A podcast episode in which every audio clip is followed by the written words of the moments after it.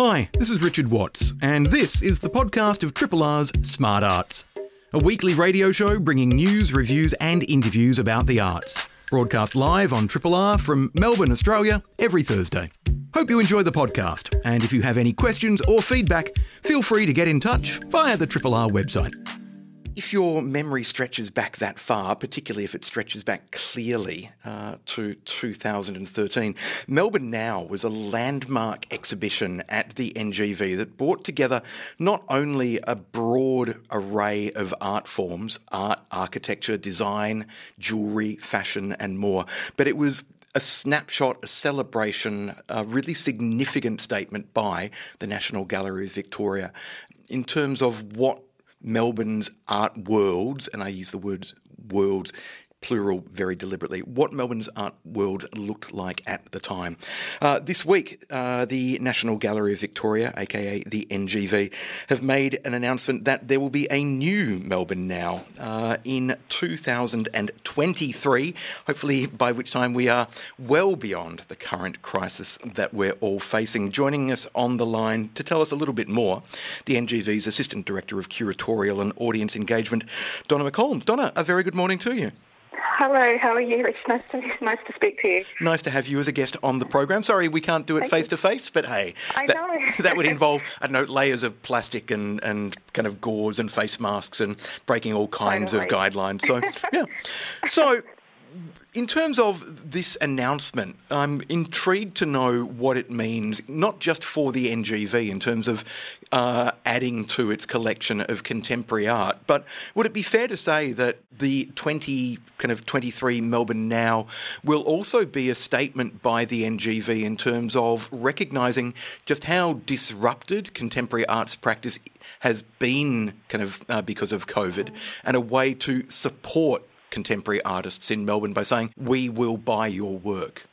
Mm, yeah, absolutely. Um, you know, it's quite unusual to announce an exhibition so far out. you know, usually it's just in the months prior, and so to announce in 2020 a show three years away is fairly unprecedented. And you know, you're exactly right for that reason. We know that you know Victorian artists are in a tough bind right now, and, and hopefully this announcement comes at a time where our commitment to supporting their work and to create new work and acquire it for the collection and show it to our community will come at a time that they need it most. And our commitment is to start to acquire that work this year. So, you know, leading up to 2023, we'll actually be commissioning and acquiring work, you know, basically from this year onwards. So it has a long gestation period and one that we hope will support artists throughout that period of time. Artists and designers, I should say, because that's the really distinctive part of this exhibition is that it's art and design.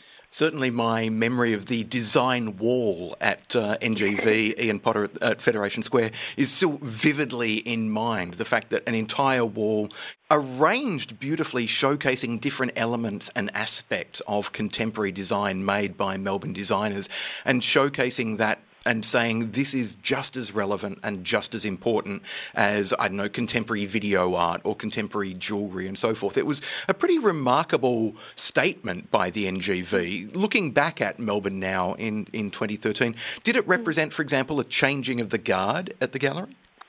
Yeah, it absolutely did, and, and the whole impetus to to um, hold Melbourne now at that time was a way to reconnect with local artists. It came at a time that Tony Ellwood became the director of NGV, and I suppose you know a fresh face coming in and looking at what the programming was doing.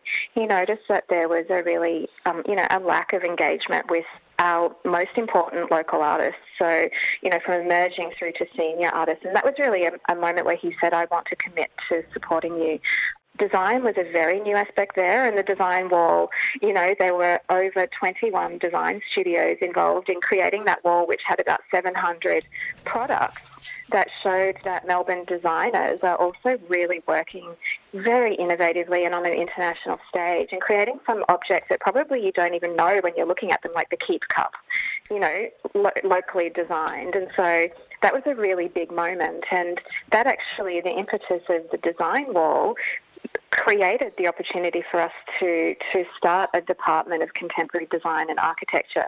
So that had a really important impact actually on the organisation itself. And now, you know, exhibitions like the NGV Triennial and the Annual Architecture Commission and all of that work that we do in the design space really came from that moment of saying, hey, let's broaden out beyond visual art and also include design. You know, lots of change came from that opportunity. It, you, you know, you can't underestimate how important Melbourne now was to the NGV you know, institutionally. And also how important Melbourne now was to the artists of Melbourne because it recognised that a range of contemporary disciplines, uh, fashion, jewellery, painting, sculpture, video, performance as well. I vividly remember some of the performance works that were, were staged as part of Melbourne Now, for example. So this is an opportunity, as you said earlier, not only to collect work being made by artists in Melbourne now, and now being from this point now through to mm-hmm. kind of 2023 when Melbourne now is staged. But it's also a chance, as you said, to commission work. And commissions often, not always, but often allow artists to create more ambitious works of scale. Tell us a little bit more about what the commissioning process will be like. Yeah, commissioning is really important and, you know, it needs that gestation period. You know, artists and designers need to research their work and consider, you know, what is the, the topic that they want to tackle. And, you know, it, it kind of is a moment for us to support them with time, really, to create that work. And so commissioning is a very important process of,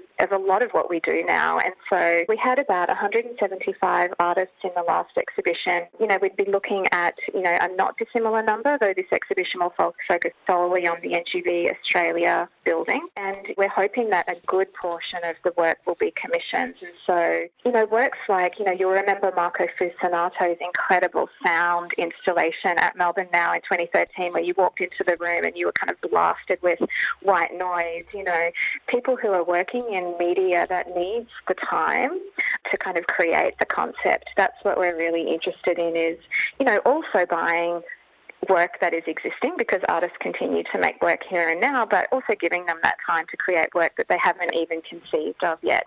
Um, that process involves with our curators and different staff also meeting with artists, seeing what they're up to, you know, having those discussions. And so, you know, we can't wait when the time comes to actually get out there and talk to some artists in the flesh um, and kind of talk to them about what they might do. Now, amongst some of the other artworks that I vividly remember from the, the first Melbourne Now, Daniel Crooks' work, for example, a video piece, uh, it, yeah. which was an endless walk down laneways, cutting and splicing so that you kind of endlessly jumped forward. This is an opportunity to celebrate not only the artists of Melbourne, but to celebrate Melbourne itself. Yeah, absolutely. I mean, a lot of, um, you know, Melbourne inspires artists and musicians and writers and, you know, all sorts of creative practitioners. It's such a vibrant city and, you know, it will be again. So, um, you know, it is a very locally focused um, exhibition and the support for the artists is very much about our local environment.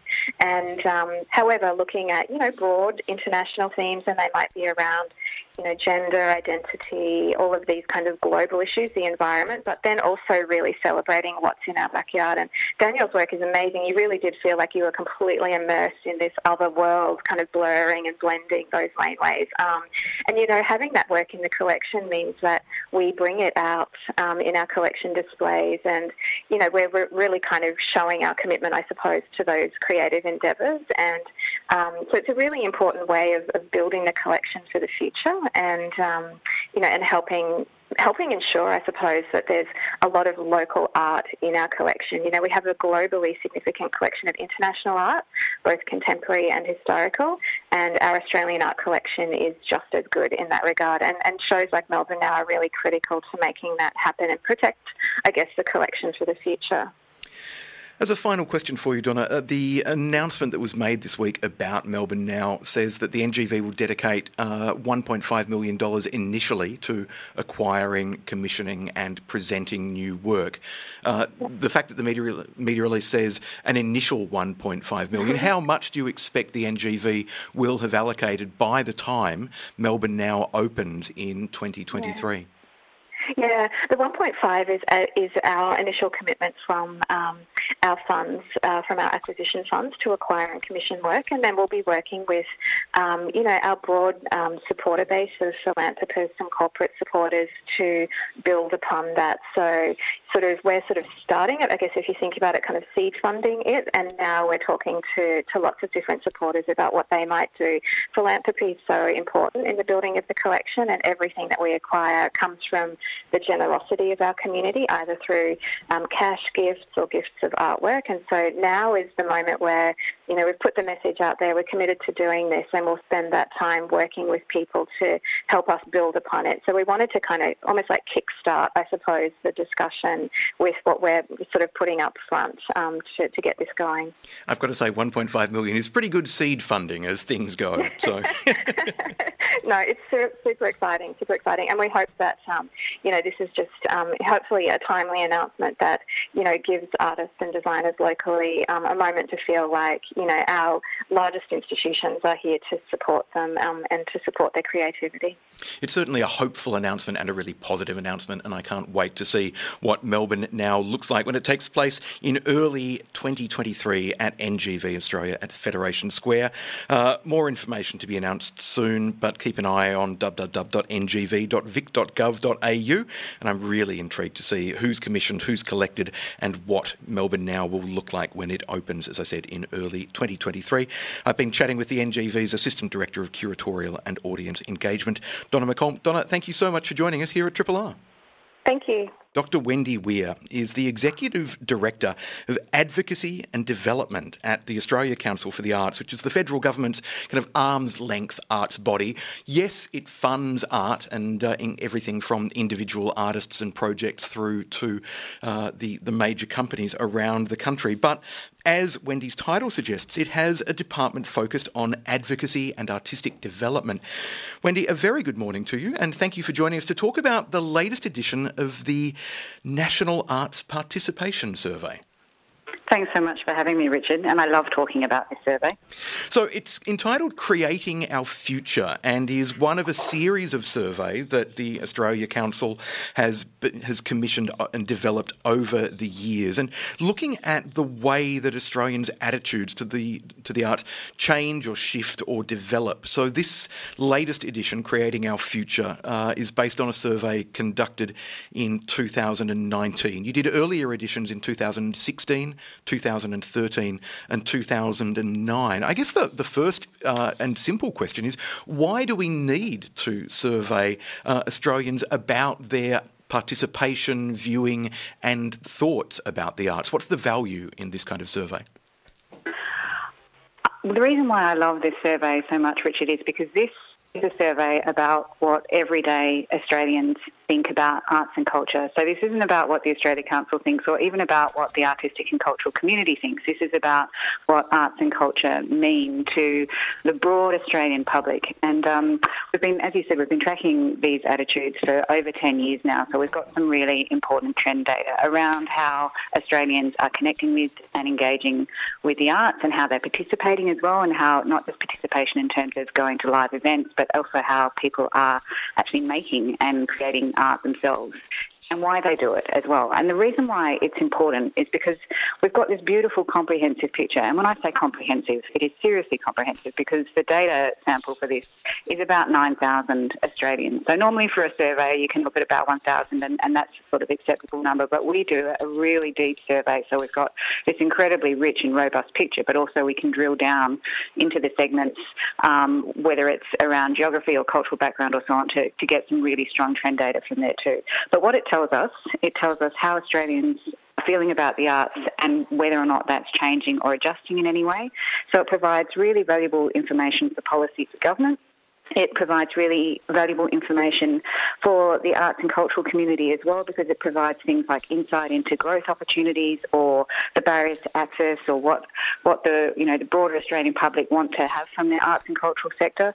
Um, and it builds this really important evidence base about the value of the arts to Australians but also to our, na- our nation's future in many ways. And I think that value is multifaceted because, of course, there's the economic value which the arts and cultural sector generate, but there's also other kinds of value, which are things around social value, whether that's social cohesion, connection to community, health and well-being, and also the kind of cultural value, which means what, what does it mean to have a distinctly Australian voice and how that's represented through our arts and culture. So it's valuable on so many levels. And if we talk about the value of arts, it, it, it's intriguing to see that uh, there has been a growth in the number of Australians who recognise that art plays a key role in uh, childhood development, for example, in helping us deal with stress, anxiety, or depression, which clearly has been a great benefit uh, in the current pandemic. I'm sure kind of many of us are consuming more art than ever before in the form form of film, TV, music, etc. Uh, but also the, the fact that art contributes to our sense of well being and happiness. Now, these are not always values that people associate with the arts. We tend to think of aesthetic value, for example, or indeed economic value. If you're kind of working in uh, at a small to medium company, you might be arguing the benefit of your work in terms of economic indicators, bums on seats, box office figures, etc. But why does the Australia Council need to know that Australians that 56% of Australians surveyed recognise that art contributes to our sense of well-being and happiness? I think it's, it's there's a really straightforward answer to that one, which is the arts are a public good, um, and that is one of the questions for why they warrant public funding. And a lot of people tend to think of the arts as, as something that you have in times of plenty or sort of icing on the cake as opposed to part of um, your everyday essential life. And if you contrast it with, and it's often an unhelpful comparison, but if you contrast it with sport, where all Australians accept that sport is important to the well-being of their children. It's important to you know your health generally. Everyone accepts that that is part of a healthy um, component for your life. Whereas what we're seeing in this survey is increasingly Australians are seeing um, arts and culture as very much a part of a healthy um, part of their life as well, as, as essential to their health and well-being. And it's interesting because this data was taken just before COVID, um, and we also have a whole raft of data taken during um, the lockdown and also as it continues forward. And I appreciate in, in Victoria you're still in lockdown, but um, the what it's showing us is that Australians were already valuing the arts more than ever before. All the trend lines are shifting in a really positive direction about the, the reasons why people value the arts for child education, as you said, or for health and well-being. Um, and what we saw during, particularly during the lockdown periods, is how people instantly turned to culture and creativity to help get them through, um, and also to connect with others as well. When we've been socially isolated, people were using, um, you know, whether it was online dance classes or whatever, to actually connect with other people in other ways. So it's it's an essential part of life, and as a public good, it warrants public support. Now, the flip side of that is the report shows that almost, I believe it's almost one in th- uh, th- three in ten Australians agree that the arts are not really for people like me, and that they believe that the arts are elitist and too expensive, and that is a trend which is actually increasing. That's an interesting data point, actually. And what we've done is looked at that because it's the one that bucks the trends. So we were quite, um, we had some concern when we did the when we did the survey in 2016, and we saw there was increased negativity creeping in, and some trends which had been moving upwards were starting to drop. That's reversed now, but this is the one trend which has crept up by a small amount, by about 3%. And when we look at that, what's really interesting is that of, a large portion of the people who are saying the arts are not for me um, are actually highly engaged with arts and culture, and often they come from a First Nations background or a culturally diverse background. So, what this is actually suggesting is not so much about the elitism piece, but about the issue of representation in Australian arts. So, while these people are highly engaged in arts and culture, they're saying it's not for me because they're not seeing themselves represented as much as they feel they should. Um, in the art that's being produced. So it's a really interesting finding on a number of levels, but it's not just tucking into that elitist piece, which is a is an issue for some people because they tend to think of arts and culture as one very small type of arts and culture rather than recognising that it is a much broader and encompassing definition than opera, ballet, and orchestra. Now, certainly, there's a couple of points I want to pick up on there. To, to begin with, uh, the fact that, uh, as the report shows, yes, 98% of Australians engage with the arts. Uh, and I wonder how helpful is it to have such a broad overview of the arts to, to, remind people that uh, watching TV, listening to music on the radio or on uh, on CD or via digital download is just as much a part of arts consumption as is reading a new Australian literary novel, seeing a new Australian film, going to the theatre to watch contemporary dance or uh, or the latest kind of MTC or Malthouse production. Are we kind of are we losing something in terms of kind of the, the, the blurring the focus by providing such a broad snapshot of the arts? Or conversely are we is it really important to remind people that so much of art is part of their everyday life and they often don't notice that? I tend towards the latter, and I think that 98% number is, is I mean, it's stayed pretty standard. I also wonder where the 2% are. Who are these people who are not engaging at all in arts and culture? But that's, that's another story. But I think what's interesting, while that 98% number has remained um, the same as it was in the last survey results from 2016, what we've seen is increases across the board in all areas of practice, whether it's dance, theatre, First Nations arts, and so on. So people are attending more. Um, which is great. And I think, you know, you could say, well, if 98% of people are already participating, problem. And I think the problem is is that some arts are more accessible than others. Um, and one of the, the key takeaways, we asked a new question this year where we asked people what were their priorities for publicly funded arts. And it came as no surprise that having access to free or low cost events was really really high up um, because people want to be able to engage in arts and culture. And I think what we've actually seen through COVID, and we're certainly seeing this through the audience data that we've been collecting, is the opportunities to access a range of arts which may not have been available to the broader public. Uh, not everyone can afford to take their family to the theatre on a regular basis, um, but being able to have the, the option of, of having digital versions of that theatre streamed into their lounge room has meant that people can experience those theatre companies in a way they haven't before. And what we're seeing with it, this is why looking at this data against um, the, the, audience research data during COVID is, is really interesting because people have worked out that they can experience more of the kinds of arts and culture in a digital frame than they have before. And they want both. They want the live experience and they want the digital experience and they want access to be as easy and as um, cheap as possible in many ways. So I think Sorry, Richard. Oh, I was just going to say, uh, which kind of does beg the question that post COVID, kind of, uh, I do wonder, and it's certainly uh, a question that's been coming up in some of the webinars I've been hosting uh, over the last couple of weeks for Arts Hub in, as part of my day job. Um, people are well arts organisations around the company uh, around the country are presenting so much free work online what's the impact of that going to be i wonder post covid when audiences are saying but hold on a minute six months ago, I could see all these productions for free online or for maybe for a $5 digital download fee. Uh, now you want me to pay $95 to see an equivalent work. It, I'll be really interested to see what the impact of that's going to be on um, the Australians' access and consumption of the arts post post pandemic. Absolutely, and I think what we've seen in you know this relatively short period of COVID is the kind of digital acceleration which would have taken years otherwise, kind of kaleidoscope down to a, you know a very short matter of months. And what needs to happen um, is that our, particularly our arts organisations as well, there's there's so much that needs to happen to ensure that artists can be remunerated for the work that they do, and it doesn't fall down, you know, the trap of some other industries. I'm thinking journalism for one, where once you provide free content, people will never ever be prepared to pay for it in the future.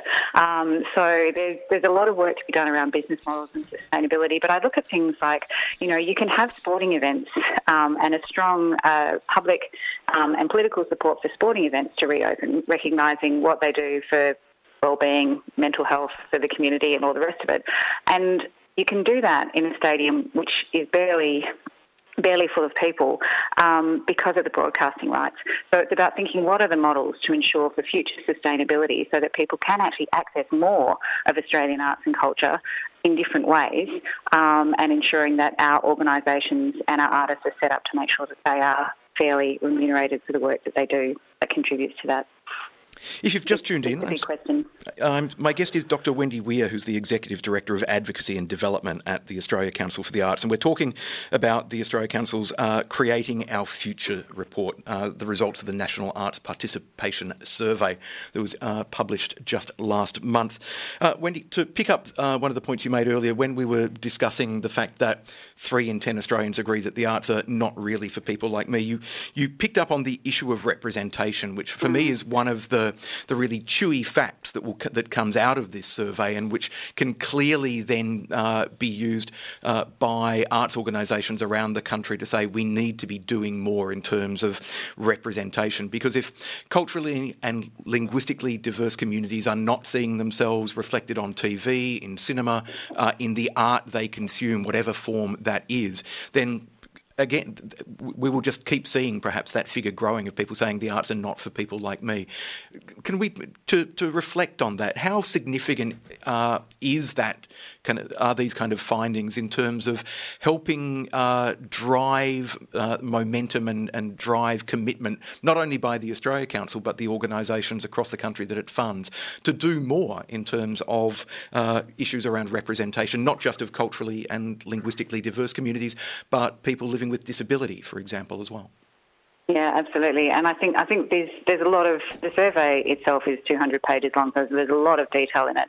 But that um, the kinds of we were seeing a, a really uh, important message coming up through the the last survey in 2016, and which is reinforced in this one, which is around the increasing role of arts and creativity in social cohesion. So it's Australians and more and more of us are agreeing that the arts are shaping and expressing our identity, and, and particularly First Nations arts in terms of the way that Australians are valuing First Nations arts. That is going up in leaps and bounds and continuing, but people are still feeling that their access to work from culturally diverse communities or uh, artists with a disability or First Nations arts is not what it should be. So this is a very strong message from the public expressing appetite for that. And we saw this back in 2009. We saw a really interesting gap with First Nations work, where we saw that um, people, Australians, were wanting to see and experience First Nations work, over two thirds of them, but less than a quarter of them felt that they actually had the opportunity to. So that was a real imperative to the Australian arts and cultural industry to say, get with what the people want and realise that there is an appetite for this work and that the kinds of barriers and hesitations within the, the industry around First Nations work saying we don't think people want to go, that just simply wasn't the case. So it was about, and that then prompted a whole range of um, development work across a whole raft of the sector to identify ways that First Nations work could be more of it could be made and more of it could be programmed and starting to chip away at some of the, the barriers, which often, you know, would fall down to things like just systemic racism or complete misunderstanding about what audiences needed in order to be able to experience that work. So there's a lot in here about, again, those, those areas for growth and development for the arts sector themselves so that we are actually moving towards one of the, the strategic goals of the Australia Council, which is that our arts represent us and us is Australia in all its glorious diversity with a really strong First Nations core. To obtain a copy of the Creating Our Future report, jump online www.australiacouncil.gov.au forward slash research. You can download both an executive summary and the full document, uh, including uh, plain language versions uh, and uh, some uh, PDFs and uh, Word documents available also in languages other than English. AustraliaCouncil.gov.au forward slash research. As I said, my guest has been Dr. Wendy Were, the Executive Director of Advocacy and Development at the Australia Council for the Arts. Wendy, thank you very much for joining us on the program today. Thanks so much for having me, Richard. Appreciate it. This is a podcast from Triple R, an independent media organisation in Melbourne, Australia. Triple R is listener supported radio and receives no direct government funding. If you would like to financially support Triple R by donating or becoming a subscriber, hit up the Triple R website to find out how. Tamika Carter uh, is here to chat about State of Disaster, which is a, a, community art project and exhibition, which is a response to COVID 19 and the lockdown, and, and it's also a self guided artistic walking tour. Tamika, welcome to Triple R. Thank you for having us, Richard. It's a pleasure to be here. Uh, now, this is an exhibition that you and a colleague have co curated, uh, and you've pulled it together very, very quickly over just a, a couple of weeks, I understand. An opportunity to, for artists to present work by creating a series of, of open galleries in front yards and, uh, and uh, houses around Kensington. Yes. So um, the co-curator and I, so I'm working with Ruth Shays, who's a um, she's uh, studying at the moment. She's studying art and design. She's really interested in sustainability of art, whereas I come from an uh, arts and education background, and I've curated a few um, small events in the past with my association with Artists Run Spaces. Um, but essentially, we've become friends within the community. She works at the local cafe. We've kind of made mates um, throughout COVID um, in this kind of shared understanding of of disconnect during this state that we're in. Um, so we've kind of formed a relationship through that, and then we we always have these really beautiful discussions that um, can be quite intense at times, you know, over a cuppa. Um, and we got talking, and we started to kind of think about ways that we could connect the community. So you know, the impetus came from this notion of people placing things in their front window, that kind of trope of you know, children and people behind these doors and these windows trying to connect with the outside world. So we took that simple notion and we thought, how could we recontextualize that idea within an exhibition context that allows not only the community to connect, but also how can we, you know, take um, you know, local artists and, and the hardship that's been placed on, in particular, you know, creative practitioners during COVID, how can we support them to reconnect with community um, in a way that is meaningful um, in order to, you know, question the stuff around us, celebrate the stuff around us, talk about individual experiences and loss and trauma, um, and and find the beauty in that in a way. So it's it's come from a simple idea, but it's actually become quite a large project. And as we wanted it to be a, res- a direct response to the crisis, that's why it happened so quickly. and it's also uh, one of the things I love about this idea is that it, it's a celebration of place, and it's also acknowledging that under the, the lockdown uh, laws at the moment, we can have uh, an hour's exercise. So you've created a, an artistic walking tour that can be done in an hour. So people in the Kensington area or within a, a five kilometre radius can could drive in, walk the streets, and see art. So you get fresh air, exercise, maybe get to acknowledge people in passing, but you also get a, a considered aesthetic and artistic experience as part of that. Absolutely. So we were actually very overwhelmed by the response from the community, um, from local people offering to be host houses for people that may not be in the the main vicinity of the area, and also from artists themselves. So rather than having one map that went for an hour long walk, what we've had to do is, in a short amount of time, actually curate two separate walks because there's you know 13 um, projects within the show. So 13 um, artists or collaborators um, that are part of the project. So we've created two separate walks on either side of the train tracks, um, which makes quite a nice uh, uh, aesthetic map on the website, um, but it's also enabling people to, you know, do one walk one day and then do the next walk another day. It's been really nice as well because we have such uh, a wide spectrum of different art forms. There are particular works such as video works or sound works um, that uh, enable viewers to kind of come at certain times of the day. So, because of the no, the nature of an open gallery, it has certain limitations in a way because you've got you know, works behind glass. So there's that reflective quality that you have to be considerate of, you know, depending on the time of day. So it means that people can navigate these things kind of over and over again in a way to kind of see them in a different light. Um, but yeah, we've we've had to maintain it within those uh, restrictions. But it's quite a nice curatorial um, boundary to work within as well. It's a it's a fun creative challenge. That idea of going, yeah. how can we represent work, uh, and how can we encourage people to stroll the streets? So, for example, from I don't know, starting at uh, Barnett Street, Kensington, and ending up in Rankins Road in Kensington, for example, or the other one start in Tennyson Street, Kensington, and finish up in McConnell Street, uh, and look at art along the way. But also, I like the fact that it's encouraging people to be more thoughtful and more attentive of their surroundings, particularly if it's a suburban area you know well. You often tune out. You don't really see the area you live in anymore. It's just part of the background noise. So, in this instance, not only are you asking people to, to walk the streets and to pay attention to artwork, but by doing so, encouraging them to be more open and more thoughtful about their surroundings. Absolutely, and I think that really um, that really resonates with one of the particular artists in the show, um, Sally McIntyre and Campbell Walker. Um, they're uh, partners that live in the same house. Um, you know, Sally has a sound practice. She's a Dunedin artist who's you know recently moved to Kensington, so it's been a really beautiful way to connect with new people within the area. And her partner Campbell is a filmmaker, so they've made a work in this beautiful old butcher shop. And Campbell is a filmmaker, so he's got these projections on the ceiling, which you can see at night, and they have these kind of uh, happenings, like instruction works pinned to their door that change every couple of days. So you might go one day and there'll be an instruction that incites the viewer to go and sit in the park and simply be present, thinking about you know the foreground and the background of the soundscape, and how immersive just the act of sitting and listening can be.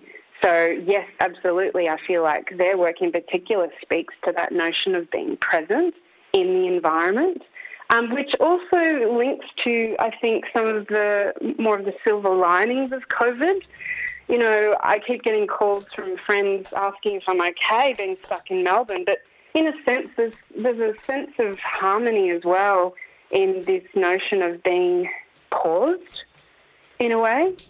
So I think that that kind of speaks to the project as well, which is really interesting. The project is called State of Disaster and is a, a self guided artistic walking tour of kind of outdoor creative galleries uh, in the Kensington area. Uh, stateofdisasterkensington.com, and you can find the, the walking there, which will give you the details. And it's on now until the 20th of September. Uh, Tamika, in terms of the artists who are represented, are they all Kensington locals or are some of them blow ins?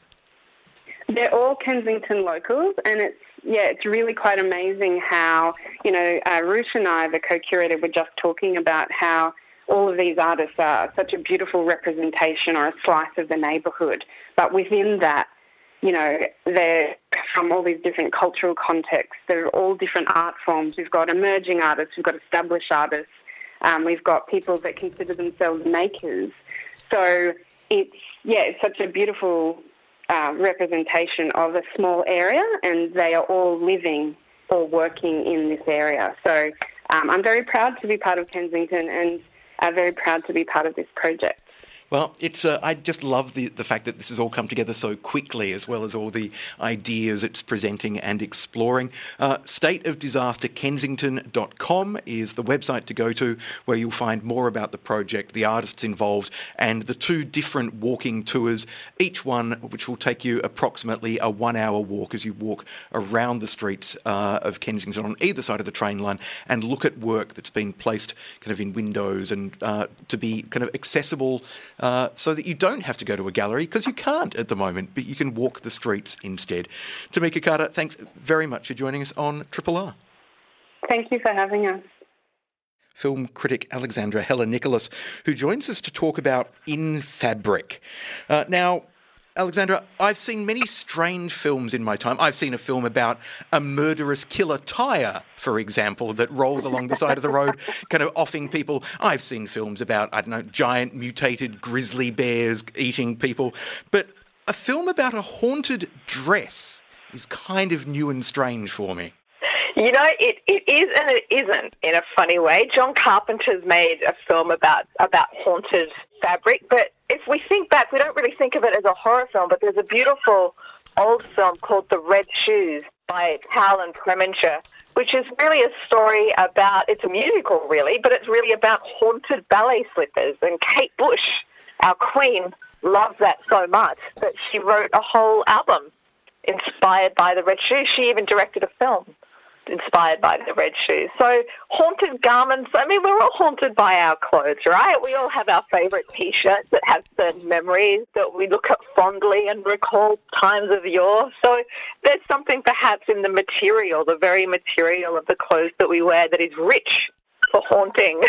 so the film In Fabric uh, is about a woman and a haunted dress, uh, a, uh, a, dress which may be possessed, perhaps, but uh, it's certainly a it's a hypnotic film, and it's being presented uh, and screened uh, by Capitol Theatre, Theatre RMIT. There's an opportunity to watch the film online, uh, which will be streaming online for 24 hours.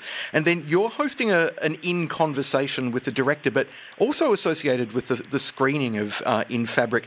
We've got uh, conversations about costume design, about uh, kind of fashion and desire and consumption. It feels like this film, In Fabric, is not only rich enough to enjoy on itself, but clearly rich enough to sustain a weekend of conversation and discussion.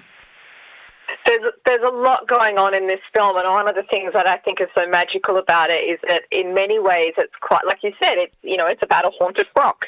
It, it's quite fluffy and silly, but at the heart of that lies some really interesting, almost theoretical ideas about about the value of clothing um, and the production of clothing and the life of clothing. You know, we, we, we, what happens when we throw our clothes out? You know, what happens when we choose to buy something that's cheap and made in a, you know, production line overseas where people are not getting paid much, if at all, um, compared to something that's been hand stitched by your mum. Um, so there's a lot of depth, and there's a lot. I think that the fashion masterclass, which is on Monday, which is part of this three-day event, um, I don't want to play down my amazing part of this of these festivities. My in conversation with Peter will of course be dazzling, um, but I do think that this public masterclass um, with the designer of the film and Peter, um, and you know some wonderful academics from RMIT's fashion um, will be really interesting as well because I think fashion is one of those things that we just take for granted. You know, we get up, we get dressed, we don't perhaps think about it that much. We don't think about where our clothes come from. We don't think about where they're going. But what we do sometimes think about is the impact clothes, garments, fabric can have on our psychology. I remember vividly in my very early 20s when I got my very first pair of Doc Martens boots, for example, the lacing them up, there was a potency and a power to them. Kind of uh, putting on a pair of, putting on my docs, putting on a, a, leather jacket, and stomping out aggressively into the world. It's like clothes allow you to channel different parts of your of uh, of your mind, your imagination, your psychology. There's clearly a film like Peter Strickland's uh, in Fabric is really tapping into the way that clothes are not just aspects of our personality, they are uh, ways in which we dress up our personality, align, allow different aspects of ourselves to shine. Absolutely. I think that um, fashion, you know, I mean, and when I say fashion, I don't mean high fashion, uh, just clothes. I think that they're transformational devices. And for those of us, yourself included, Richard, I'm going to get a little personal here, but for those of us who have a subcultural background, um, you know, if you, if you were like us and a bit of a goth in your youth, the putting on of certain clothes is like it's it's almost like a kind of tribal act, like a kind of primal. Um, you know, you're, you're aligning yourself with a particular community um, through your clothes, and that that applies obviously to a lot of different subcultures. And there's been you know there's a whole field of subcultural studies um, that that taps into this stuff. So you're absolutely right. I mean, clothes are, there's a depth um, of cultural significance, I think, to fashion that we perhaps don't often think about. So you're going to have a lot to talk about with Peter Strickland, the, the director of In Fabric. For you, tell us what what is it about this film that resonates with you so strongly beyond those kind of uh, some of the things we've talked about, the the subcultural elements of fashion and the idea of clothes that are haunted, perhaps even malevolent. Um, the design of the film, the look, the the style of it, I presume, is also something that fascinates you. Absolutely. Look, I'm an um, unabashed Peter Strickland fan, which is something that um, you know critics shouldn't say. You're meant to be nice and objective. Um, but this is Peter's fourth feature film, um, and he was he was a guest at the Melbourne International Film Festival last year, where there was a retrospective of his work. Um, and I was fortunate enough to do it in conversation with Peter last year in person. Uh, at the Wheeler Centre as part of MIFF last year, where we talked about his career more broadly. So this is actually a really lovely opportunity to continue that conversation, really, but focus specifically on In Fabric. But In Fabric, really, for me, and, and one of the things that Peter has spoken about being that really inspired him with the making of this film is his memories of being a child and going to department stores. And um, that really taps into something that I, you know, I don't think everybody might have that, but I certainly have like a sense memory of that. You know, being a little kid and just wandering into racks of clothing and vanishing in these sort of swathes of fabric. Um, you know, these were sort of strange, exotic places. Um, I often call this film a, a gothic, a gothic "Are you being served?" and people think I'm kidding, and then they watch it and they're like, "No, it's a gothic "Are you being served?" Now, the film itself, in fabric, as we said, is uh, being made available online uh, for viewing for 24 hours between 7 pm from uh, tomorrow, Friday the 11th of September, and uh, 6:59 p.m. on Saturday the 12th of September. And I believe it's available for Australian and New Zealand audiences. Uh, and then uh, your live in conversation is happening at 7 p.m. this Saturday with Peter Strickland, the director of In Fabric. And then, as we've said, yeah, there's also a masterclass on fashion victims, desire, bodies, and consumption, which is happening on Monday at 5:30 p.m. Uh, uh, with Dr. Ricarda Bigolin, the Associate Dean of Fashion and Textile Design at RMIT. Peter Strickland, the director, uh, is contributing. Uh, the film's costume designer Jo Thompson, I believe, is also taking part in that. And Joe's, I love the fact that um, Joe's uh, kind of uh, list of film credits, inc- yes, includes In Fabric, this film about kind of a haunted, malevolent, beautiful dress, but also This Is England, which kind of uh, kind of is a beautifully designed kind of film again, referencing uh, uh subculture, uh, and then also fashion artist Adele Varcoe is going to be part of that discussion as well. It really does sound like that's going to be a really rich discussion. It is, and I think that so much of the heart of this film in a way lies in that in that conversation. So P- Peter and I will talk about the broader concept of the film and the themes and the energy and the casting. Um, but that masterclass, I think, will really drill down into the heart of the materiality and the value of fashion. So a lot of the things that we've touched on here, probably a little less about are you, are you being served. uh, for tickets and more info, you can jump online, The Capitol, as in uh, Capitol Theatre, the C A P I T O L uh, thecapitol.tv. Uh, In Fabric is rated MA uh, 15 plus. Tickets are $14 plus a booking fee, and $1 from every sale will be donated to the Social Studio, a fashion business dedicated to improving the lives of young Australians who come from a refugee or migrant background. But those details again, the film will be available to watch online from 7 pm this Friday, uh, uh, and you have 24 hours to watch it, and then the live in conversation with director Peter Strickland and my guest, film critic Alexandra Heller Nicholas, is happening at 7 pm on Saturday night. So watch the film, enjoy the conversation, and then the masterclass on Monday at 5:30 pm. Tickets $14 plus booking fee from thecapitol.tv. Alexandra, thank you so much for joining us on the program, and I will never watch Are You Being Served in the same way again. My pleasure. Thanks for listening to this podcast of Triple R's Smart Arts, a weekly radio show bringing news, reviews, and interviews about the arts, broadcast live on Triple R from Melbourne, Australia, every Thursday. Hope you enjoy the podcast, and if you have any questions or feedback, feel free to get in touch via the Triple R website.